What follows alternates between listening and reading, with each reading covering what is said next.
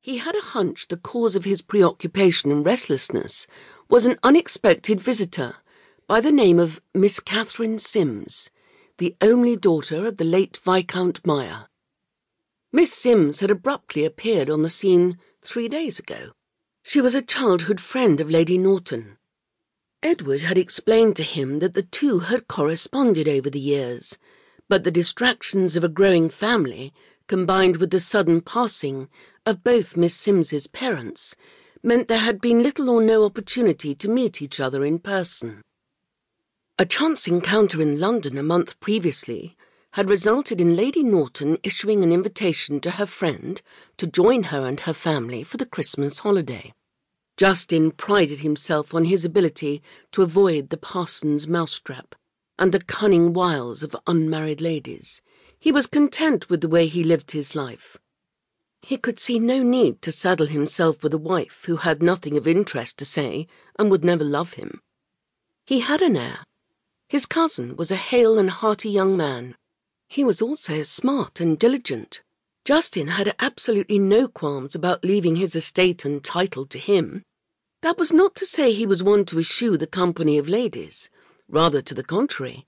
He usually attended some select suppers, breakfasts, and balls in London during the season.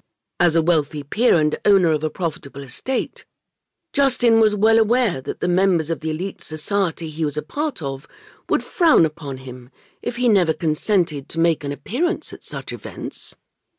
He believed that he conducted himself with the utmost decorum and graciousness in these circumstances. He made a concerted effort to be amusing and well-informed, no matter how trying the situation, throughout all of his encounters with the ladies. Justin was aware that many thought him aloof, hard to please. Their opinions hadn't mattered to him until now. Justin took a deep breath and sighed.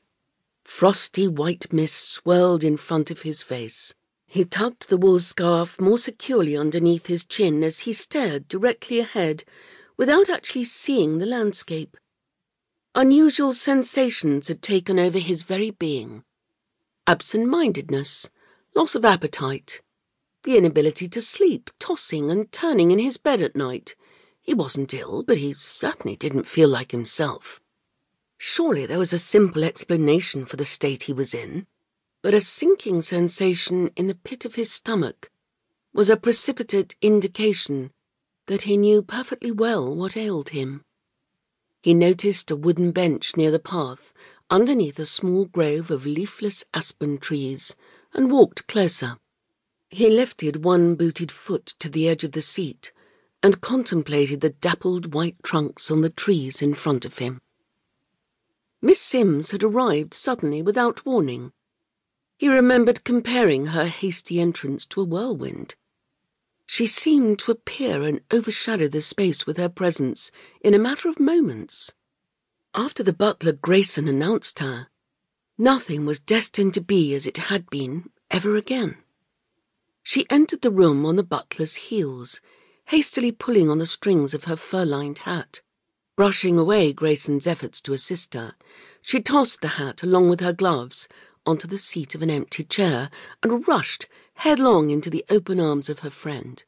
From there she made a quick turn to acknowledge her host and without pause swiftly moved across the room to peek at the sleeping infant.